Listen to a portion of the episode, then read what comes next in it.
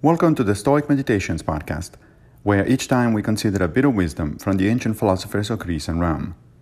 I am Massimo Pigliucci, a professor of philosophy at the City College of New York, and I will guide you through this reading. In Season 4, Episode 526, we reflect on Seneca, on the firmness of the wise person 3. Invulnerable is not that which is never struck, but that which is never wounded. In this class, I will show you the wise person.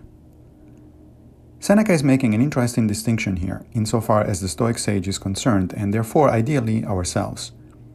Even sages are human beings. They are struck by disease like everyone else, and they, like everyone else, feel pain. In that sense, there is no such thing as human invulnerability. But the sage has mastered the best way to react to every situation, preferred or dispreferred as the situation may be. She maintains equanimity in the case of disease and pain, and it is that attitude of equanimity that keeps her serene in the face of adversity.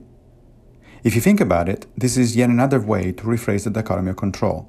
I cannot control whether I am struck by disease or whether I feel pain, but I can control how to handle pain and disease.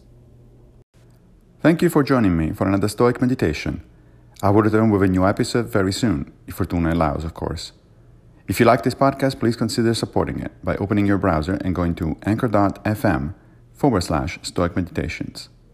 Also, please take a minute to give the podcast a good review on whatever platform you're using to listen to it. Thank you.